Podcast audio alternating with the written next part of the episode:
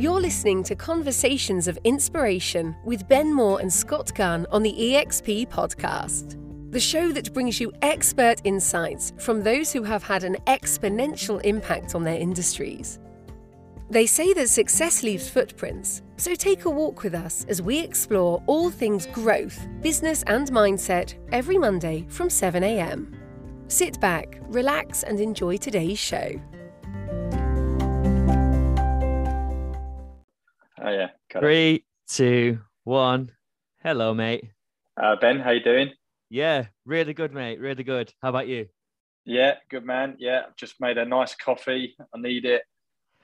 Well, mate, I'm I'm not even exaggerating, maybe four coffees deep so far. So I've got the scrags of a coffee left in my cup, but I've also got a couple of liters of water. So going to use that to get me through the podcast today instead of caffeine for a change.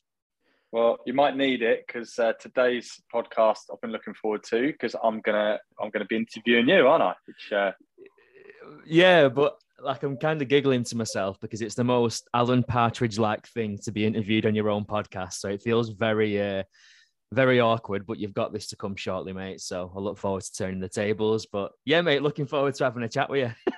yeah, no, no, me too. Because I know you know we I know we talked all the time, but it's so sort of everything's so anecdotal, and you know, I know bits about like your background and your career and stuff, and um, I probably know I actually probably know more about you personally than I do that stuff really. Because when you and I catch up, we're normally just having normal chats and very much sort of EXP centric. Um, but yeah, I'd just be be interested to hear about your background, mate. So uh, yeah, I'm looking forward to it. Um, I've probably got one step further than you, and I do have some outline list of questions. what I'm suspecting will happen is I will ask you the first one, and then we'll end up on such a tangent that the following ones I never get to. But, uh, Probably, mate. That's Yeah, why. I've I've just give up making notes for any podcast now because it just goes in all sorts of different directions, doesn't it? So you are definitely more organised than me, mate. I appreciate you having a structure. I wish I could say the same. I am, mate, but I'm, I'm not Parkinson, and I've got no idea how to construct an interview. But we'll see how we get on. well, Um, it's a good job for you that I'm really interesting. yeah, that's certainly certainly going to make it easier, Ben. Let, let's see if everybody agrees. Um, No pressure. so, look, right. First thing, first question that I've written down on my little clipboard I've got here. Um, did you choose estate agency, Ben, or did you fall into it? Mate, totally fell into it. Like it wasn't some Yeah. master plan. I mean, you know, you speak to some agents or you hear some stories and you read some things on social media where people have got this deep rooted desire to change the industry because, you know, 18 years ago, an agent jumped in front of them at the queue at Costa Coffee. And from that point, they wanted to change the customers' perceptions of what an agent was. And they've just gone on this lifelong mission to transform the industry. But um, no, I, w- I wish I could say the same. But for me, mate, I was I wasn't planning or wanting to work in property in any way, shape, or form. Um, all my background was in sport and health and fitness, and then yeah, just got out of university, realised there was no money in that space. Jumped onto Google, looked for a graduate um, sales role because I had some prior sales experience, and literally the first thing that came up on Google was a PPC advert by an estate agent based in Manchester, and uh, I clicked on that advert, and the, le- the rest is history. I hired you on the spot. Yeah, well, it was like an apprentice role, so it was hard not to. I was basically a glorified tea maker, but it was a foot in the door, and um, yeah, got me in the right environment. So I've just kind of built from there, really. But yeah, to- totally by accident, mate. Um, that could have been anything that was top of Google PPC, and I probably would have applied for it because at that point I was living with my mum, and um, you know, I love my mum to bits. But after a spell at university of having my own freedom, you know, me and my mum clashing over dirty socks on the floor was not the way that I wanted to go into my twenties. Well, then she shouldn't have left the dirty socks on the floor. Then should she, mate? exactly that. That's what I was saying. Tidy up after herself. So, what what do you do? You remember your first day? Like, um, if, if Ben, if you could maybe sip water, or do you need longer questions so you can have a swig of your water? while I- I know I kind of net that back like a shot of tequila, then, didn't I? Um, Yeah.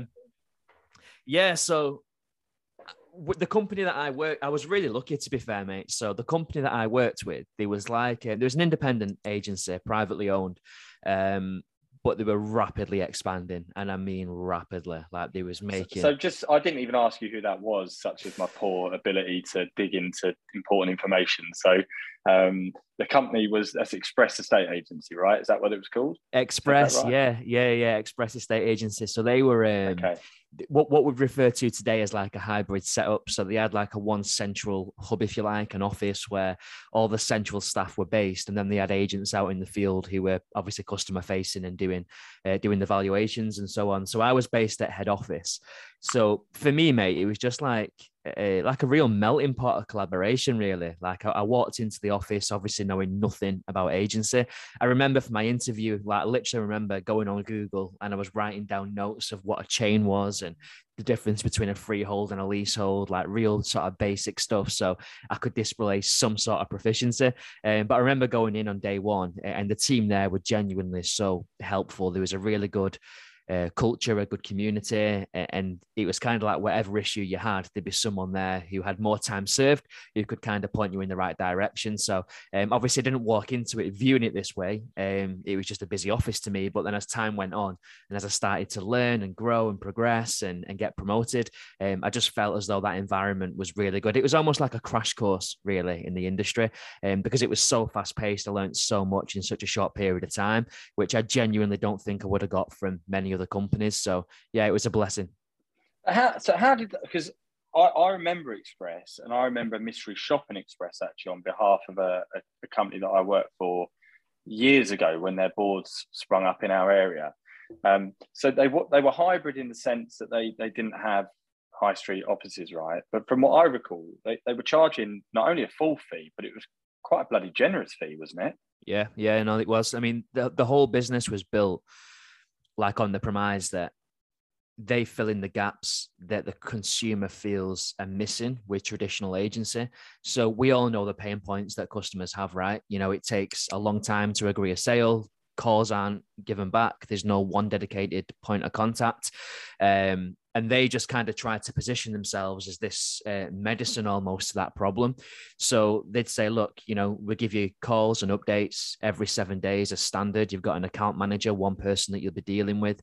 Um, we give you unrivaled exposure, like at a time really when agents would maybe not be on the portals or they'd pick and choose which one or two they was going to be on. They yeah. broadcasted the fact that, you know, they gave kind of full market exposure from a portal standpoint.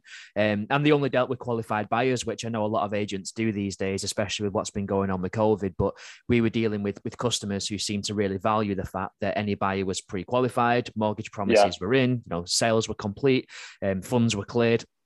So the customer just felt as though they was going to get a more streamlined service. And this kind of comes back to the point that me and you make quite frequently that fee is only an issue if you let it be an issue or if you fail to demonstrate value.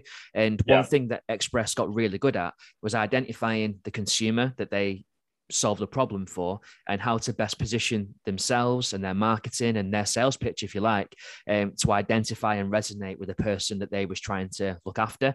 And they got really really really good at that and then successfully managed to scale that up across the country. Um, and as a result you know the business just kind of moved very fluently. It just doubled and tripled and quadrupled kind of year on year.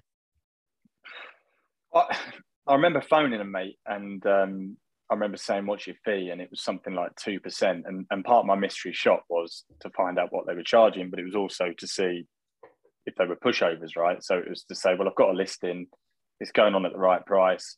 You know, will you do one point five percent?" And I just remember being shocked with the answer, "No, we won't." Yeah, and I, I I was so impressed with it. To be honest with you, I thought that's a really that's cool. Like that's a strong way to deal with the fee situation. Really, really um, strong, mate. And and just, sorry to interrupt, mate, but that that that was kind of the eye opener for me, really, because obviously I had no agency experience before that, so I had no understanding of how it was conventionally done. This was all I knew, but they educated me on the fact that the way that we do it is not normal. Like this isn't industry standard.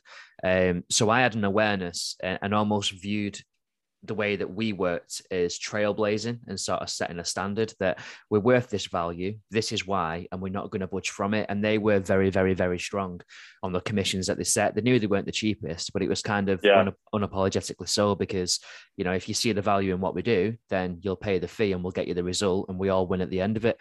If not, if we don't think we can help or vice versa if you don't see the value that's okay. We wish you the best of luck and, and onwards we go. Um, and that very much was kind of the precedent that they set to. And, and i don't know maybe that's kind of served me well in later life in terms of me standing strong on my commissions when I've eventually gone to set up my own businesses and you know trying to find the right customer and refine my messaging through the marketing. Um, I think maybe I picked up some subliminal messages from that experience that have probably stayed with me since. So yeah, like I say, really good induction to the industry, a bit of a crash course. I learned so much in a relatively short period of time, and because they were progressing and developing so quick, obviously that meant that I could rise through the ranks again, maybe quicker than what I would have done in in most other companies. So yeah, really good yeah. experience.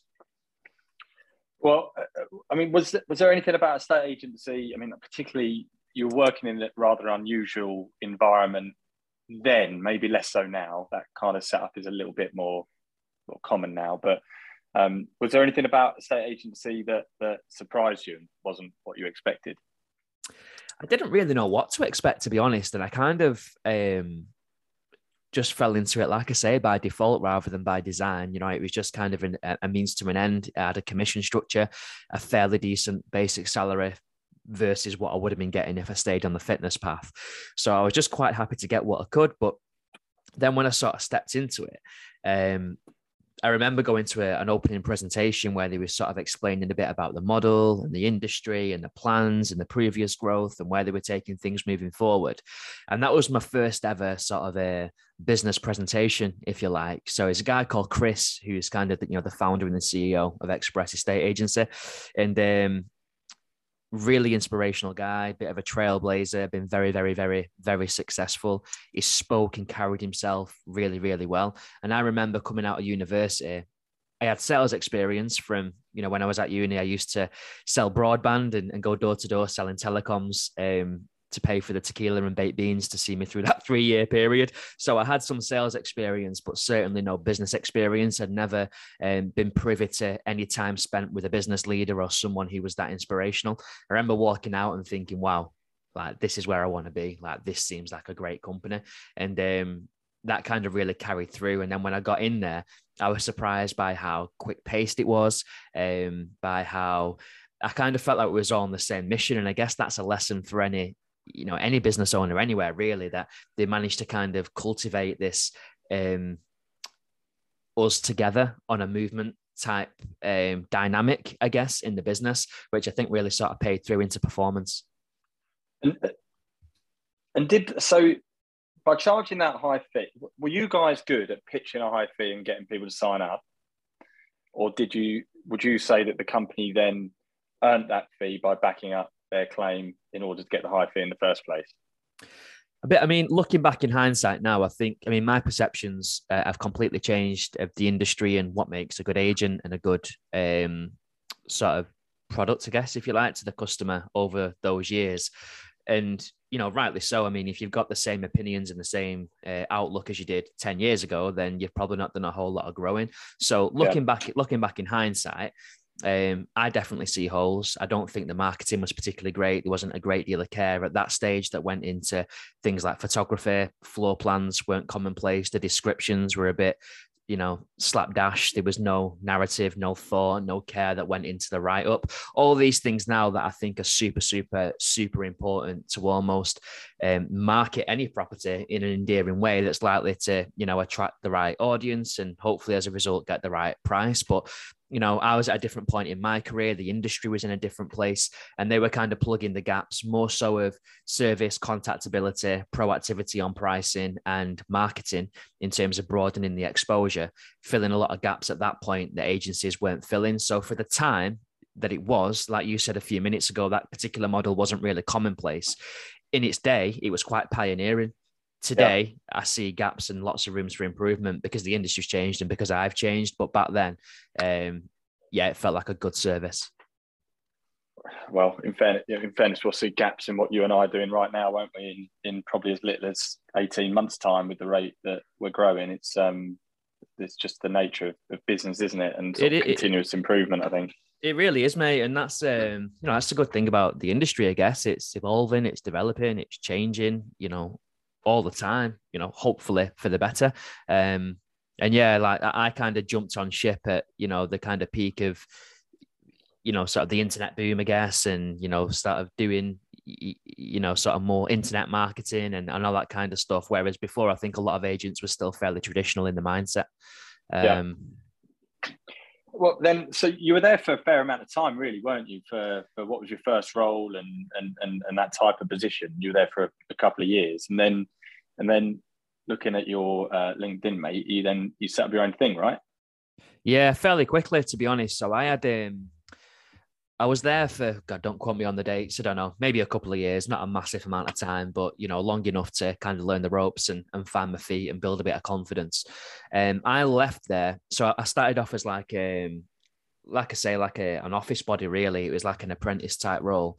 So making tea and coffee, dealing with admin, shuffling through new inquiries, managing paperwork, um, all that kind of stuff. Then I went to a negotiator uh, then a senior negotiator, which effectively meant I had a massive portfolio at one stage, like absolutely enormous. And then I was working as almost like an assistant um, office manager. Then I moved over to a company that were basically trying to do a similar sort of model on the other side of Manchester, um, but they was very much in the startup phase. So yeah. they, you know, hadn't sold a house yet. They was building the structure. They was fairly well funded. They had division. They knew what they wanted to do. And their approach to business was just simply, you know, let's just throw a few quid at it and let Ben work it out. So I worked in a very, very small office with two really funny guys, actually. They were good people looking back. I, I did enjoy my time working with them.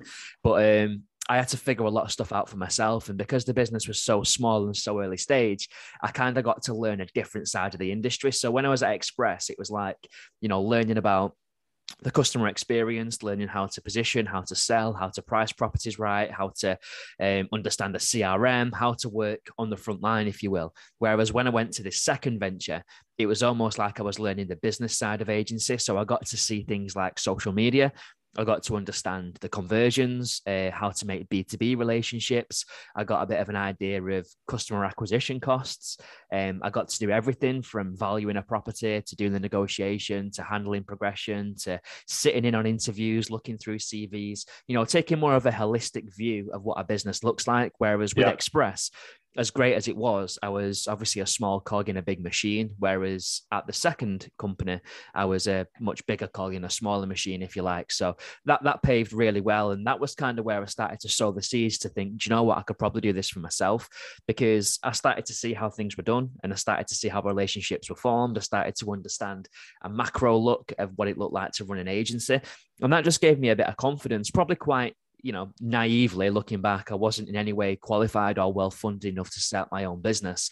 But nonetheless, I built the confidence. I was naive enough to take the chance and roll the dice and think it could work. And yeah, I spent a bit of time there. And, and soon enough, I set up my first business, which was Sell Simple Estate Agency, which yep. again was, was a home based business. You know, I, I lived in a one bed flat at the time ran the business from my kitchen. Um, literally sat at the uh, kitchen table just cold calling a spreadsheet um, of, of, people trying to get my name out there and, and trying to convince anyone that would to do business with me. So that was my first experience of kind of learning the business lessons i guess and then applying that to my own sort of projects. And, and i mean how did that go? Really good but really lucky as well i was. So right. i didn't have I mean, again, you've got to bear in mind, you know, at the time, I thought what I was doing was quite pioneering, but probably not by today's standards. And I under, um, I, um, um, I underestimated the structural costs of running a business. So, yeah. you know, everything down to building a website, the tech support, the hosting, your portal costs, your CRM costs, your fuel going back and forth to appointments, um, you know, it all kind of mounts up and the cost very quickly became high. And I started off with a very, very, very limited budget, as I did with EXP. But obviously, the benefits of EXP is that I've not got the liabilities and, and the outgoings from a financial standpoint, yeah. whereas back then I did. Um, so a long story short what i basically did is i found an opportunity to i approached a, a big uh, company that were generating leads at volume and their business was to buy properties for cash so they'd offer a below market value offer yeah. um, for a customer that was in a situation where for whatever reason time scales were more important than figures. Um, yeah. they, they, they'd buy maybe roughly one in 100, one in 150 properties, which meant there was a surplus of, let's just say, 99 leads for every conversion of customers that didn't fit the profile of their clients so they couldn't offer a service for and these people were just sat in a database effectively doing nothing like the you know they, they established that there wasn't enough equity or their motivation wasn't high enough so they couldn't do a deal so i kind of just suggested well if you've got all these customers that you're not being able to help and offer a service or a solution for, and therefore you're not profiting from, why don't I call these people and introduce my agency service? And I'll kind of introduce myself as Ben, the estate agent, and I'll try and upsell to an open market solution and, and see if we can get them a price more in keeping with what they need. And they said, okay, yep, sounds fair. You know, you might as well the data's sat there doing nothing. We'll work out some sort of a split on the back end. So suddenly I went from very under um, under equipped, under financed, with not a lot to do, not a lot of inquiries or money to generate inquiries, to having thousands and thousands and thousands and thousands of leads and having more data than I knew what to do with. Um, so the business was a success, but it was a success because I coined that relationship and managed to get the right person at the right time with the right offering that appealed to those guys, which you know in turn allowed me to build my business much quicker than what I would have without them. I think.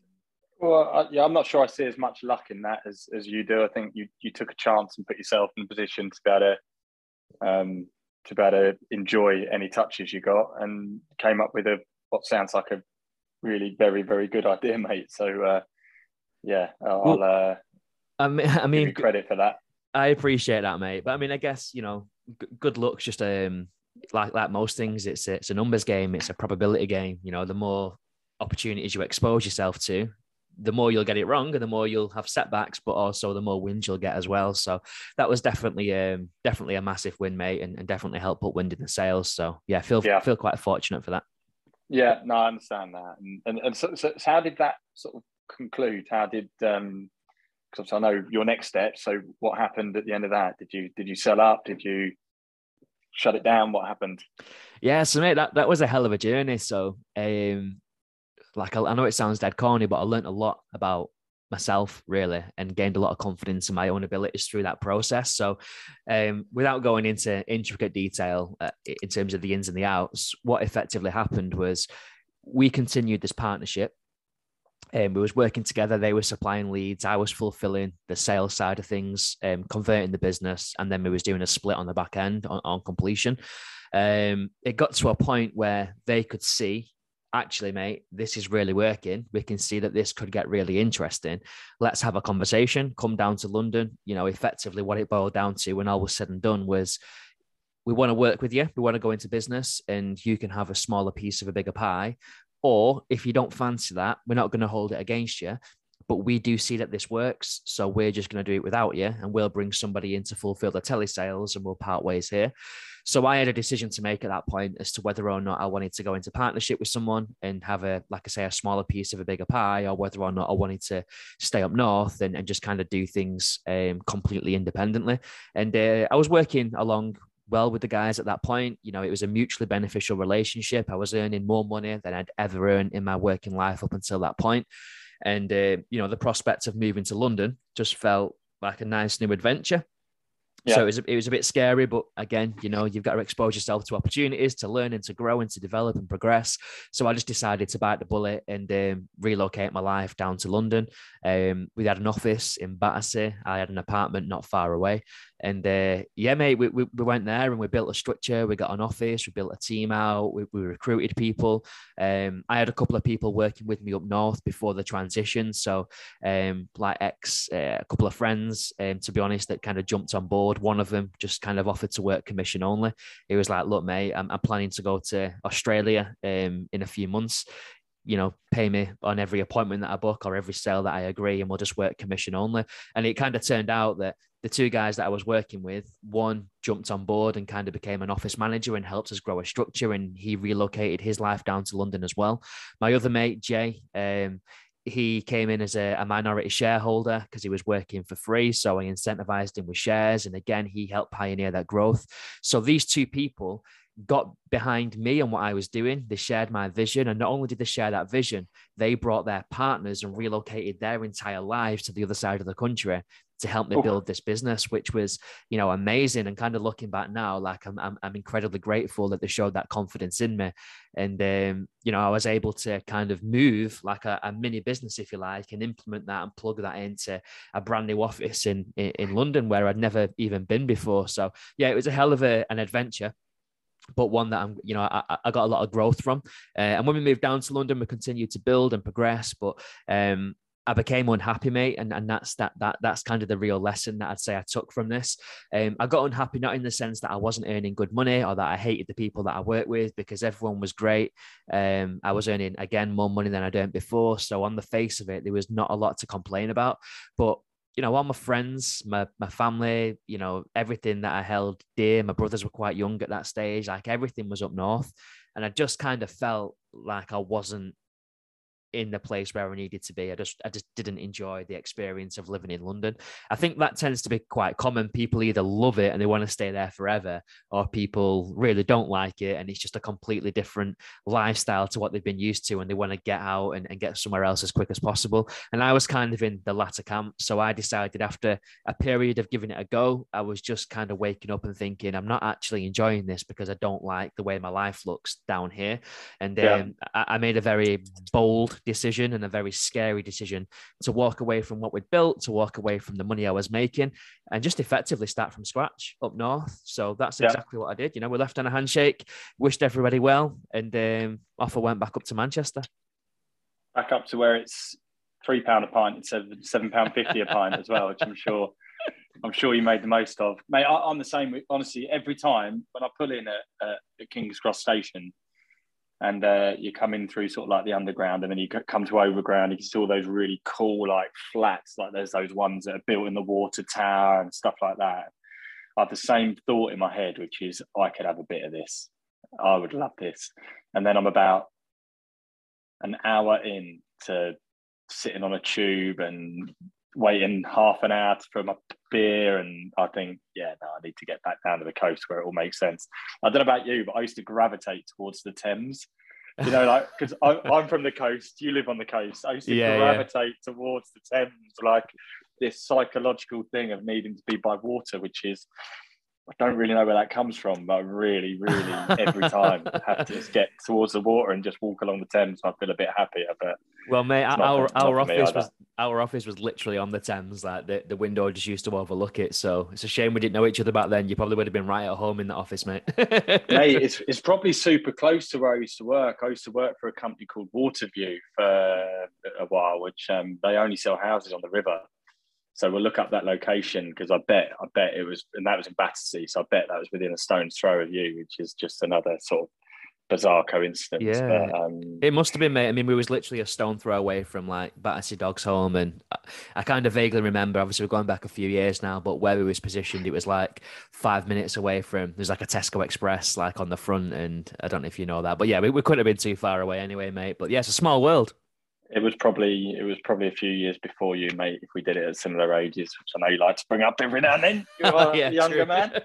Um, I was only 19 at the time, mate. So when would that? That's, yeah, you're talking like 2002, 2003. So uh, yeah, I was only 19 I, when I did that. Bloody hell! Yeah, cheers. Yeah, but yeah, they, they up to the big smoke. Yeah, yeah. Was you there for long?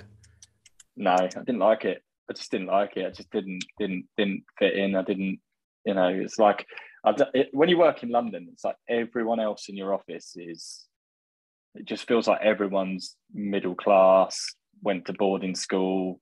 They all know each other. You know, you get that. It's just so weird. It's like this. I'm sure. I'm sure it's super super cool if you're part of it, but I just felt like a duck out of water the whole time. Mate, how crazy is that? I had no idea that I mean, that sounds like a very similar experience. We both relocated to kind of roll the dice and see how we found it. Both came to the same conclusions, and then both ended up living on the coast and moving out of London. So, mate, northwest and southeast. Yeah, yeah, that's it, mate. That's it. That's it.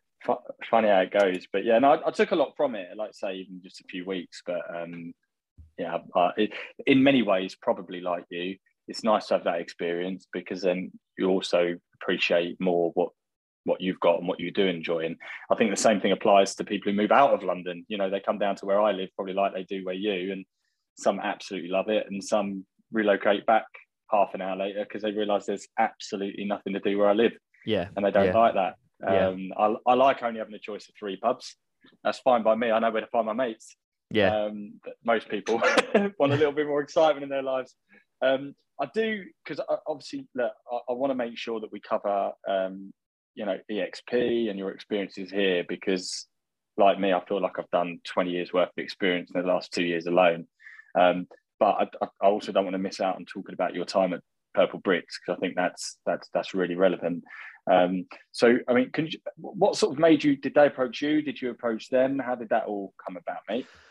yeah. So what um what basically happened? So I kind of fast forward very quickly from that whole thing about moving out of London. So I relocated back up north. Um, back in my mum's house. You know, I was literally on a on a bunk bed um, with my little brother, and my other brother was living on uh, uh, sleeping on a uh, like a mattress on the floor. Like it was horrendous. She only lived in a small two bedroom house, so you know, having me home, putting the food bill up and whatnot was not ideal for anyone. So I kind of got in this little bit of my life where I wouldn't, I definitely, definitely, definitely wouldn't use the word depressed because I think that's a very strong word. And I've, I, you know, thankfully, I feel very lucky that I've never dealt with any kind of mental health issues or anything. But as far as being down and lost and a bit confused and unsure of what's next and a bit hopeless, that was probably one of the times where I felt the lowest because I just didn't see what the next step was going to be.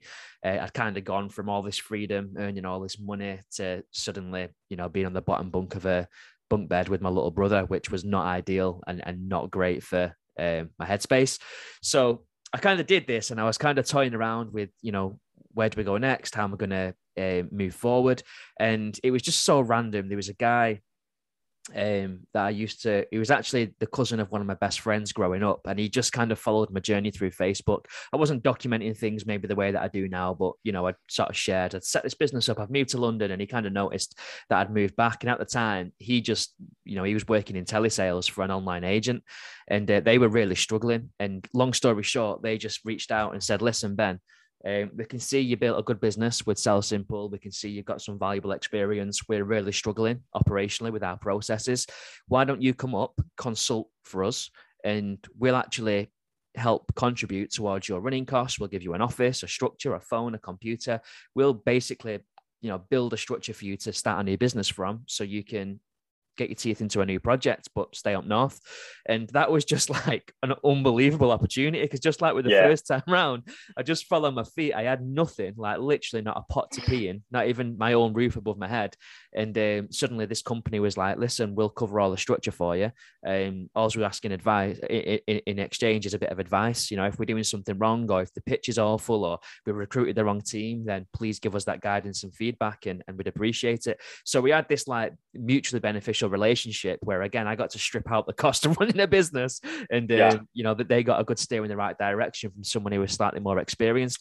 So I set up uh, my second business and um, you know m- my friend Ryan who was actually one of the earlier guys who helped me build my first business was also getting itchy feet in London and thinking, "Do you know what, maybe I will move back up north. So we kind of collaborated again. We set up a company called Smart Move Property Group, which was a business that we was very fortunate enough to work in together. I brought him on as a shareholder and we just built that business from the ground up together. I had an absolute fucking blast, Scott, like one of the best experiences of my life. Yeah, Really, really, really, really good guy. Still one of my best friends to this day, which can't always be said for friends who go into business. So feel very grateful that we got to share that experience together and, and make that money and, and go through that adventure. But um, ultimately, what had happened was we got to a crossroads, fast forward in a couple of years down the line, where we built the business up. We had a couple of staff, and we just got to a point where again we was assessing our future we got to an age where you know he was pretty serious with his partner he wanted to buy a house get on the property ladder take out a mortgage um I was similar, getting pretty serious with, with Becca. And we was kind of talking about, I wonder how much we could get for this business. I wonder if we could exit. I wonder if we could sell it. And um, as we was having these conversations, Becky fell pregnant with Esme, obviously my little girl. And yeah. um, it was just like all the pieces fell into place, and the universe was saying, "Look, you know, you're talking about selling your business. You've got a potential buyer. You've now found out you're going to be a dad, um, rather unexpectedly. Maybe it's time to cash in the chips, get the cash, and look at the next steps." So we sold the business. I got a big lump sum, and literally overnight, I sold my business, moved out my house, put a deposit down on a new property, moved from Manchester to the Fylde Coast, where I live today, and um, just embarked on this next adventure as a family man, basically. Um, you know, my partner Becky, she's got two little boys from a past relationship, um, so I just became a dad overnight, practically, which was very scary. But again, you know, you throw yourself into these things and, and do the best that you can. And um, yeah, mate, that that's been amazing. So I moved up to the Fylde Coast, which is obviously where I am now, and um, kind of at to get back to your question about Purplebricks, I was just sort of sat twiddling my thumbs, thinking, what next? And um, I just watched Purplebricks from afar, I'd obviously seen the growth and the noise they were making. And I kind of went on this transition, maybe like people do with eXp in terms of thinking, well, I'm not sure about this. I don't understand this. It's probably overhyped, maybe too good to be true. But I just saw good agent after good agent after good agent after good agent join the business. And I kind of came to yeah. a point where I thought, well, you know, there's got to be something in it. Clearly, I'm missing something. Let me just explore Purplebricks and see if it's all it's cracked up to be. And um, yeah, when I relocated up to the coast, that was when I initiated those conversations. I reached out to a lady that I knew that worked at Purplebricks and um, spoke to the regional director. And uh, yeah, the, re- the rest is history. I obviously ended up joining. And that's it's just funny, isn't it? Because I remember I remember seeing exactly the same thing. And and it is that is what opens your eyes to these things is when you do start to see the quality of agent that at, at that moment in time. I mean we're talking what 2017 2018 i think from memory. Um, and it was a really sort of exciting time for them then wasn't it? I mean i used to um, i was in estate agency recruitment at that time and i remember trying to convince someone to leave Purplebricks at that point. It was a non-starter. You know you stopped approaching anyone who worked there because they're all part of um, you know they're all good agents they're all performing well they're all earning good money. They're probably all working harder than they were used to in fairness. I think they were you know definitely um, definitely squeezing the hours out of you guys at the time. But i remember everybody just just absolutely loved it loved being part of something i think. It, it, it was quite exciting. I mean what was it like there you know in in in the early days yeah, it was good, mate. I enjoyed it. I mean, you know, I, I always look back on Purplebricks with, with very fond memories. And, you know, we've said countless times, you know, I'm very grateful for what they did because they um, covered a lot of the education costs in terms of introducing to the mainstream agent that actually there is an alternate way of working. You don't have to work in an office. You don't have to be nine to five. You don't need to be on a basic salary. Um, ironic given the structure they've just the, the, the, the, structural changes they've just made. But back then it was just kind of educating people that you know you can run quote unquote your own business. And um, there's a different way of doing things. So very grateful for it. And that was obviously what really appealed to me at the time because as we've just discussed i'd run my own businesses for for quite a while. And i was used to sort of running on my own steam and making decisions and doing things kind of my way. So i just saw it is something that I had to explore, something that's worth looking at, something that sounds on the outside looking in like it's got some mileage. And uh, yeah, the experience was really good. I built a great team. I had a viewing assistant um, called Anne Marie, who, who was absolutely awesome. She was the absolute backbone of what I was doing. Um, Tom, my regional director, again, really cool guy, not too different in me uh, from me in terms of age. So we got to speak on a level. And um, whenever I met anyone at events and dues and parties and things like that, everyone was very welcoming. So yeah, I, I had no kind of fundamental complaints about the people. Um, it was just for me what really didn't work for me. And again, I had to go through this process to educate myself because there's no way that I could have predicted this on the outside looking in had I have not have exposed myself to the opportunity. The thing that didn't work for me was that a I was so used to genuinely being a business owner, right? So obviously I've been on my own two feet doing things my way, literally nobody telling me what to do or putting limitations on me. Whereas when I went to Purplebricks, I found that I was self-employed legally in that I had a limited company, but in reality, I was absolutely anything but self-employed. So there was KPIs, there was targets, there was meetings that were compulsory. Um, you know, if they told me to pitch in a certain way, present in a certain way, then I had to do it that way clearly I had to work to a premeditated fee framework because their whole USP was a fee driven service. So I just kind of felt as though my wings were a little bit clipped and I wasn't able to do things my way and therefore maybe not turn up for the customer in the capacity that I wanted to because all these rules and glass ceilings were being imposed on me. Yeah. And um, for me, that, you know, forget the money side of it. Just as an entrepreneur, that's quite suffocating. Yeah. And um, for me, that, that, that really, that that really sucked the fun out of being a business owner. It just defeated the object. I wasn't able to be an entrepreneur, and for me, that's that's the funnest part about doing things your way is that you get to be creative, you get to explore, you get to make decisions, you get to stand by what you say and and, and thrive off the benefits of that decision, or you get to stand by the things that you don't get quite right, but learn from that and get feedback and grow as a person.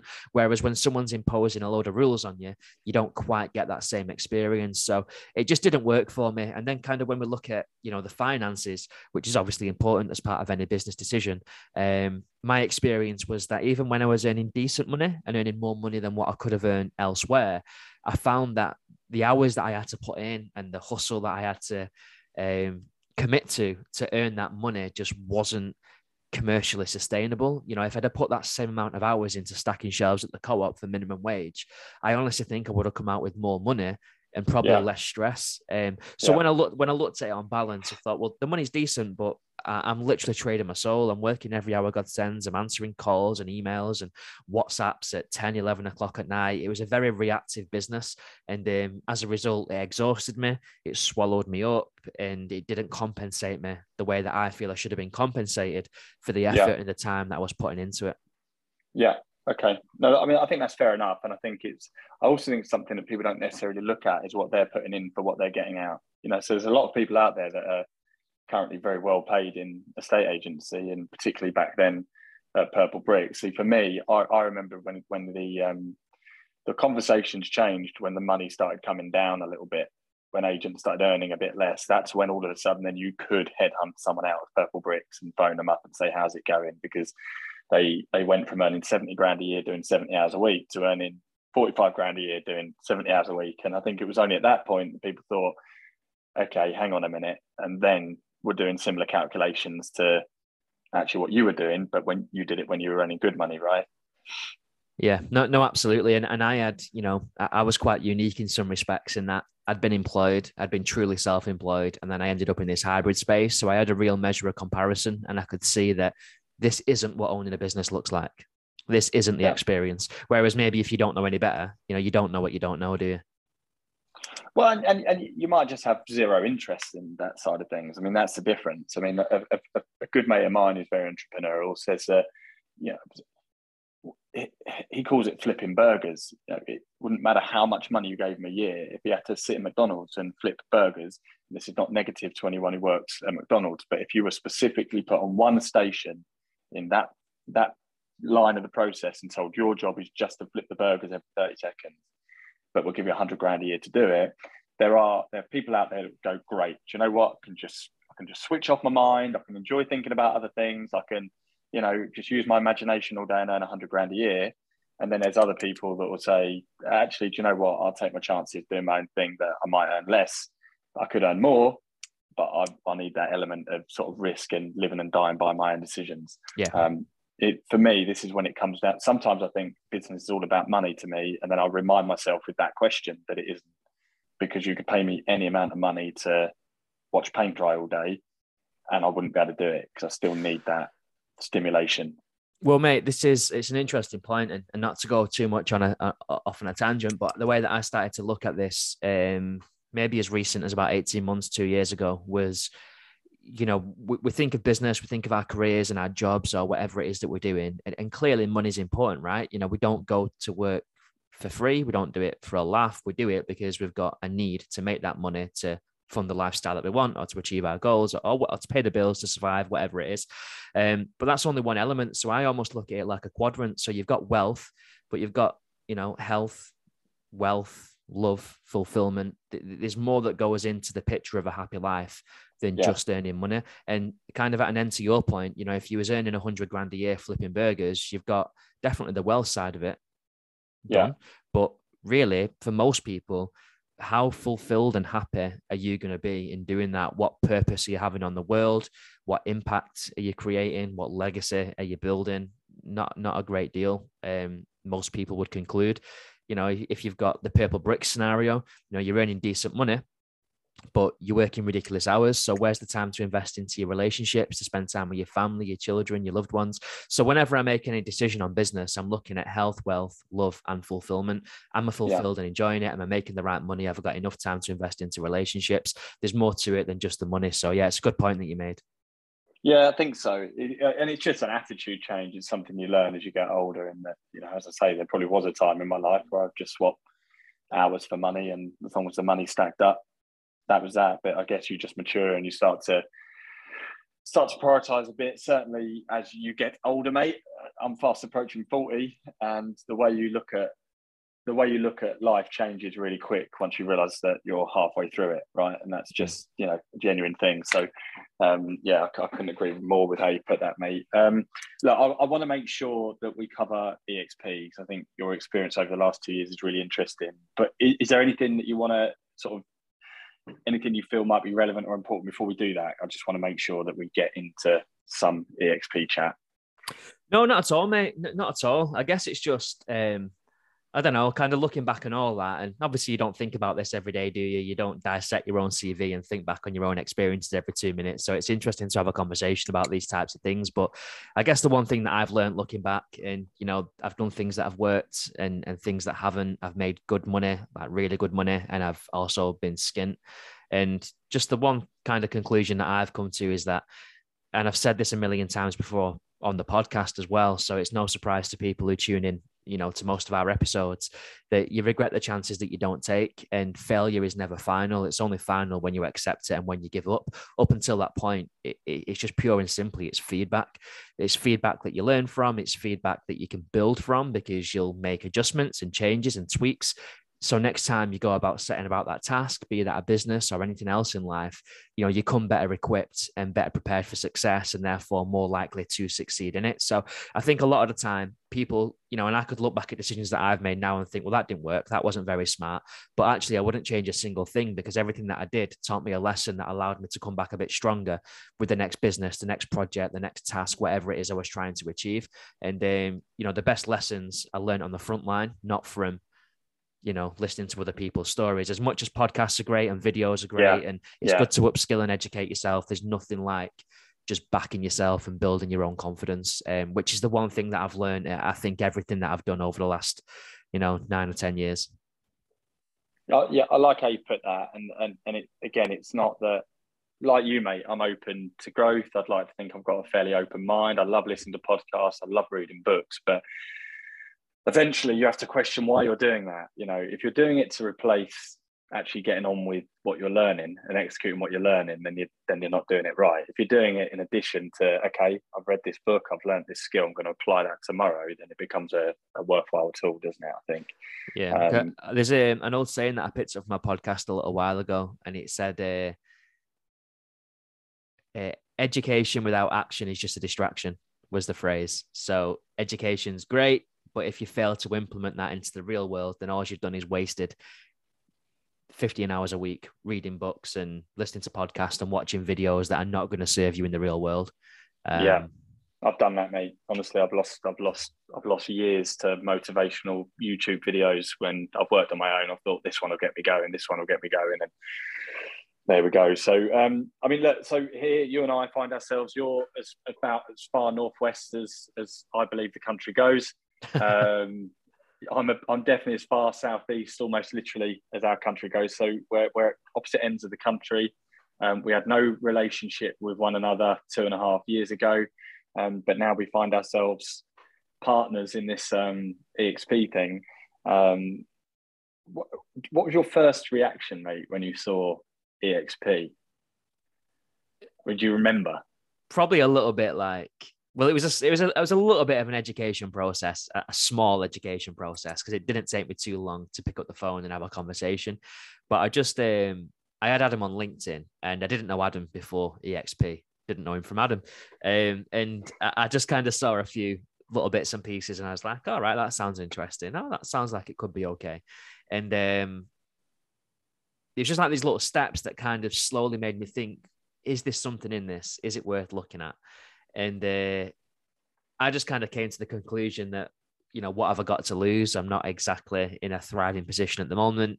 I wasn't, you know, we're talking about that quadrant health, wealth, love, and fulfillment. Didn't have any wealth or fulfillment because I was just, you know, in a minimum wage job, um, wasn't utilizing my skills, didn't see the future and where that was going. So again, I, I needed something. So maybe my um my, my my sort of the action that I took to initiate the conversations around eXp, maybe it was driven certainly out of ambition, but maybe a tad of desperation as well, because yeah, I, I needed a plan. I needed to work out where things were going to go. And again, you know, I'd been in this situation before, as I mentioned, when I moved back from London, when I was a little bit lost at that point. Only now I've got the added pressure of a mortgage. I've got a husky. I've got a partner that I love dearly, um, and I've got three children to to, to look after. So it was even more scarier and even more amplified than what it was a few years before.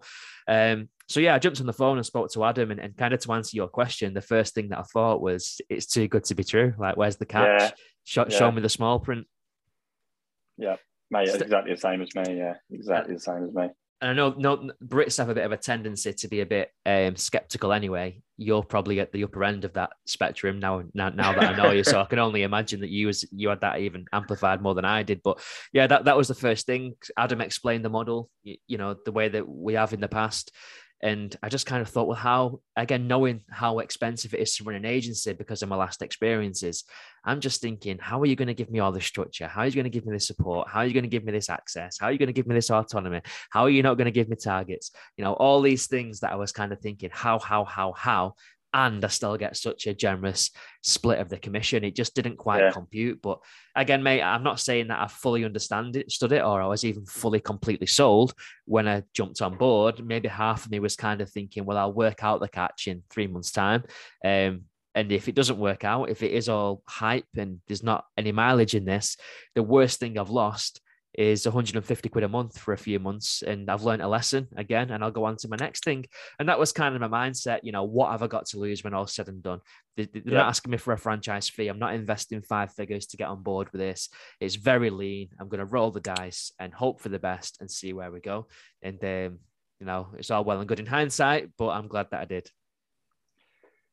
so similar to I, I, literally remember saying to Adam, like, mate, I said I'm just going to keep digging until I find the downside. So we can either spend three hours on the phone over next week, or you could just tell me what the catch is now. Um, and you look back, and it's just so funny. Like I'd love to have our first conversation recorded. He must yeah. have put the phone down and thought, "Who is this guy?" Like, where was the positivity? You know? yeah, yeah, yeah, yeah, yeah. Going, great. I love all the benefits, great. But let's talk about the negatives. What's the exit? How do I get out of this thing if I need to, etc., etc. Well, um, ultimately, mate, the things I, I, don't know about you, but the things that I wanted to know are what are my financial commitments? What do I need to pay to get in? What's it going to cost me each month? What are the consequences if it doesn't work? If it doesn't work and I do want to leave, how much is it going to cost? How long is the contract? How long am I tied in for? And if I do leave and I've worked really hard for X amount of months or years before, what happens to my database? What happens to my customers? What happens to my pipeline, the yeah. data that I've generated? And all of those concerns gave me the answer that I was hoping for. So again, yeah. it was just a bit of a no-brainer. As much I hate that phrase, no-brainer. So do I, but I know I, so do I. But it's the only time I use it. Yeah. Now, when I when I talk about what we do, as ridiculous as that sounds, I hate that term too. But I can't find a better one. Yeah, no, agreed, mate. Agreed. Um, and yeah, like I said, going back to that mindset of you, you miss all the shots that you don't take. I thought let's just crack on and see where we go. And um, thankfully, Adam didn't let me down. The, the model didn't let me down, and and clearly, I've gone on to. I bring it back to these four quadrants: health, wealth, love, and fulfillment. You know, those cups have never been fuller than what they are today, and that's all thanks to you know what we've built with the XP over the last couple of years. Yeah, wicked. And and I mean, I sort of said it earlier, but for all the years experience, I'm not, and I'm not knocking my time in estate agency. I, I, feel like I learned a hell of a lot in the first two or three years. I then feel like I've slightly improved year in, year out for a few years, and then I plateaued. Yet now, I, I would almost say I feel like I've had 10 years worth of learning in the last two years. It's been so intense, like the conversations we have, the conversations you and I have, Adam and I, and, and, and as you know, with agents literally around the world. So crash course isn't the word really, in my view. But I'm just curious if, if you maybe see or value anything differently in estate agency now rather than if you and I had got this same conversation two or three years ago. For sure, I do 100%. And um, the, the main thing being, and even taking me up until the point where I started with the eXp, um, I came in, you know, and, and Adam was, you know, telling me about the model and the benefits to me as an agent, but he was also telling me about how the industry is right for change, how we're going to impact on more lives, how we're going to empower entrepreneurial, experienced agents with the freedom and the autonomy and the resources to go ahead and change their lives forever. And my my attitude was, sounds very nice, mate, but that's your mission, not mine. Um, yeah. and, and my, my mindset was very focused on I'm here to build my business in Blackpool, to get my uh, brand built, to sell more houses, to provide for my family and improve my quality of life. Adam was paid a salary as far as I was concerned to worry about everything else and didn't want anything to do with agent support, wasn't interested in the slightest in collaboration, um, wasn't interested in growth or the overall direction of the business. As long as it was working for me in my selfish little bubble, that was all I was really bothered about. But you can't help but be drawn into the bigger mission because, you know, again, I'm, I'm looking back now, I, I think I'm an entrepreneur who happens to work in property. I'm not just you know someone who wants to sell houses for the rest of their life and there's nothing wrong with that yeah. that, that that's just not me so ultimately it was kind of like um, i had no choice but to be drawn in to the overall movement of eXp because yeah. as things were going as things were moving as things were progressing and we was expanding and more agents were coming in and they were having success you know, no thanks to me because I was just very much focused on the Ben Moore show. But as this was as this was unfolding and as this was happening, you know, you can't help but learn people's stories. Oh, Joe was just joined. Joe was, I don't want to speak on his behalf, but in a very bad place in in, in um, a very bad place actually in his professional life and you know not in a great headspace. It's transformed his life. He's now you know 30 grand in the last two months. You know it's completely revolutionized his lifestyle and his outlook on life. And you're learning these stories just in organic conversation through a couple of whatsapp messages or the odd phone call. And you can't not be inspired by those conversations. Yeah, that, that's right. That really can't not put wind in your sails. And I think it was just, I don't know exactly when it happened, but there was definitely a transition where I was speaking to people and learning about other agents' stories and seeing the impacts that this model was having on their lives. And I started to kind of broaden my thinking and then sort of think, wow, this opportunity and this movement that we're on is much, much, much bigger than Ben in Blackpool. This could completely transform the whole industry, not just in the UK, but, but globally. And that was when I started to get more attached to helping agents, to helping them succeed, to get them to start and scale and get into production. And I started getting really fulfilled from that. And I think again going back to my whole quadrant thing that's like the hundredth time i've mentioned it in 10 minutes but the whole quadrant thing you know a big piece of that is fulfillment and i started yeah. to get very very fulfilled and very motivated and very satisfied by seeing other people succeed yeah um, that that kind of takes us to where we are today, I guess, and, and kind of the main reason why I'm more focused on growth and helping others than I am on, you know, selling four bed detached houses in Lytham. yeah, I, I, get, but I've read that before. You know, in autobiographies and things like that, when people talk, you know, you get these um, really wealthy, successful people that. You know, even if you talk about someone like Wim Hof, who isn't chasing wealth but is chasing more the fulfillment side of it, that that uh, how much more energy you get once you've got that wind in your sail versus how much more energy you got. Like I can hand on heart say this year, although on LinkedIn I talk about finances, that's just to try and be transparent. I thought about money so less this year than probably I have done in my entire life. Yeah. And yeah. I know I know that's the same for you because we have private conversations. I, I'm sure there's skepticism when you hear that because it all sounds very convenient to be talking about you know the love of helping agents grow their businesses and you know isn't that a great thing to put out there publicly? But i know that that's what you and i spend time talking about when we're you know on the phone last night at eight o'clock. Yeah yeah um, yeah so i know that what you're saying you you truly believe. I also know and, and can say that I truly believe that that wasn't the case two years ago. you know, rewinding two years ago, I don't know if you even recall it, but the first engagement you and I ever had was me messaging you saying, "Oh, hey Ben, I hear you've got like a, a canvassing letter that's working well. Is there any chance I, I can have a copy? And and you be basically emailed back saying, not sure I'm not sure I'm happy to share a copy of the actual letter with you, but maybe we could squeeze in a chat sometime. and and and half of me was like, oh well, that's that. That's my relationship with that guy done and over, which is kind of ironic now. Um, but the other half of me knew that deep down, the other way round, I'd have been irritated by the same message because I was in exactly the same headspace as you. I was using you to get something that I wanted, even though my attitude the other way round would have been exactly the same. Whereas, whereas now, yeah, my God, what a, what a mind shift over the last sort of 24 months or so. Mate, it's crazy, and that, that that's that's exactly what it is. It's a mindset shift in that you know, say you and I, because I can only speak for us because I know you really well. And obviously, I know my own experiences, but I'm sure it's been the same for multiple other agents over the last couple of years that you come in very tunnel visioned, you know, very narrow minded and very much on your. And by the way, there's nothing wrong with that because we are all here to build our own independent agencies. But yeah. you, you just can't help over time be educated and be inspired and, and open your mind up to the bigger picture of, of what's going on which obviously if you and i had that same conversation today you know if you just come into the network and ask for a template that i had as, as, as you've done in the past i won't be able to get it over to you quick enough because that's just oh that's the thing. I wouldn't even if, if i needed that of you now i wouldn't even flower up the question Ben.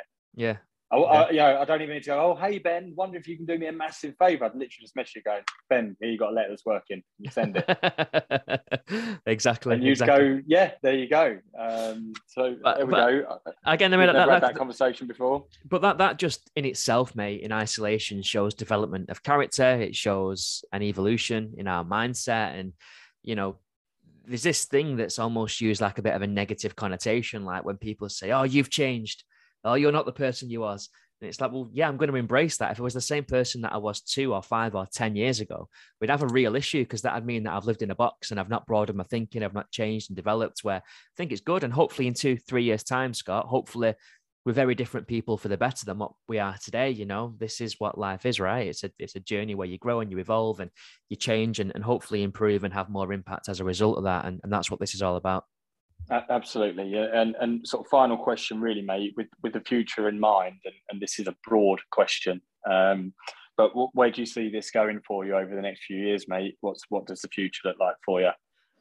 Well, pure and simply, mate, I'm I'm I'm quite focused now on literally helping as many people and as many agents as I possibly can. It's as simple as that. Um, yeah. We're doing a great job in the UK at the moment. You know, we're fast approaching 300 agents overall in total. Um, I'm always trying to think of ways to as I know you are, mate, to innovate, to create more content, to inspire more people, to help more people start, to help our existing agents scale and improve the mindset and overcome obstacles. And I really want that to grow and develop and, and, and continue to expand into the future. I think next year, just kind of looking sort of a short term uh, sort of metric or milestone. Um, I think we should be close to about 500 agents, I reckon, by this time next year, next Christmas. Um, yeah. but, but, but for me, it's beyond that. You know, I look at the bigger picture again, looking outside of the UK now, and I see the territories that we've got earmarked to expand the business into, the current markets that we're at, some are more established uh, than others. And I just see such a global opportunity now to really transform the lives of entrepreneurs all over the planet, not just in Blackpool or Margate or even the UK. So for me, you know, we're confined only by the limitations of our own imagination. There is literally no glass ceiling. So for me, I'm just I just want to continue to build, to improve, to innovate, and just help as many people as I possibly can improve their lives and their businesses and their finances and their free time for the better, um, as it has for you and I over the last couple of years. So yeah, my, my purpose is very much driven by helping others. And you know, I'm sure ironically, the more self less you try to be, the more selfish it is, because that is when you get happier, you feel more fulfillment, you feel like you're having an impact on the world. And as a result, you tend to get paid well for it. But the money really now isn't important as long as I'm making enough to sustain my lifestyle and pay my bills. I'm happy. For me now, it's all about seeing how far we can take this. Yeah, fantastic. Uh, well, mate, I, I, I really enjoyed that. Um, getting to know you a bit more on a slightly different level that isn't just you know a bit of banter and just purely talking about exp so um, yeah great job ben. And uh, i hope that uh, the listeners enjoyed it. Um, and maybe we'll have a, a, part two in in a few years time and uh, see if the plan has gone as, as we hope it has. But uh, yeah fantastic mate. Really enjoyed that. Mate appreciate it. I'll catch you soon. Yep see you soon ben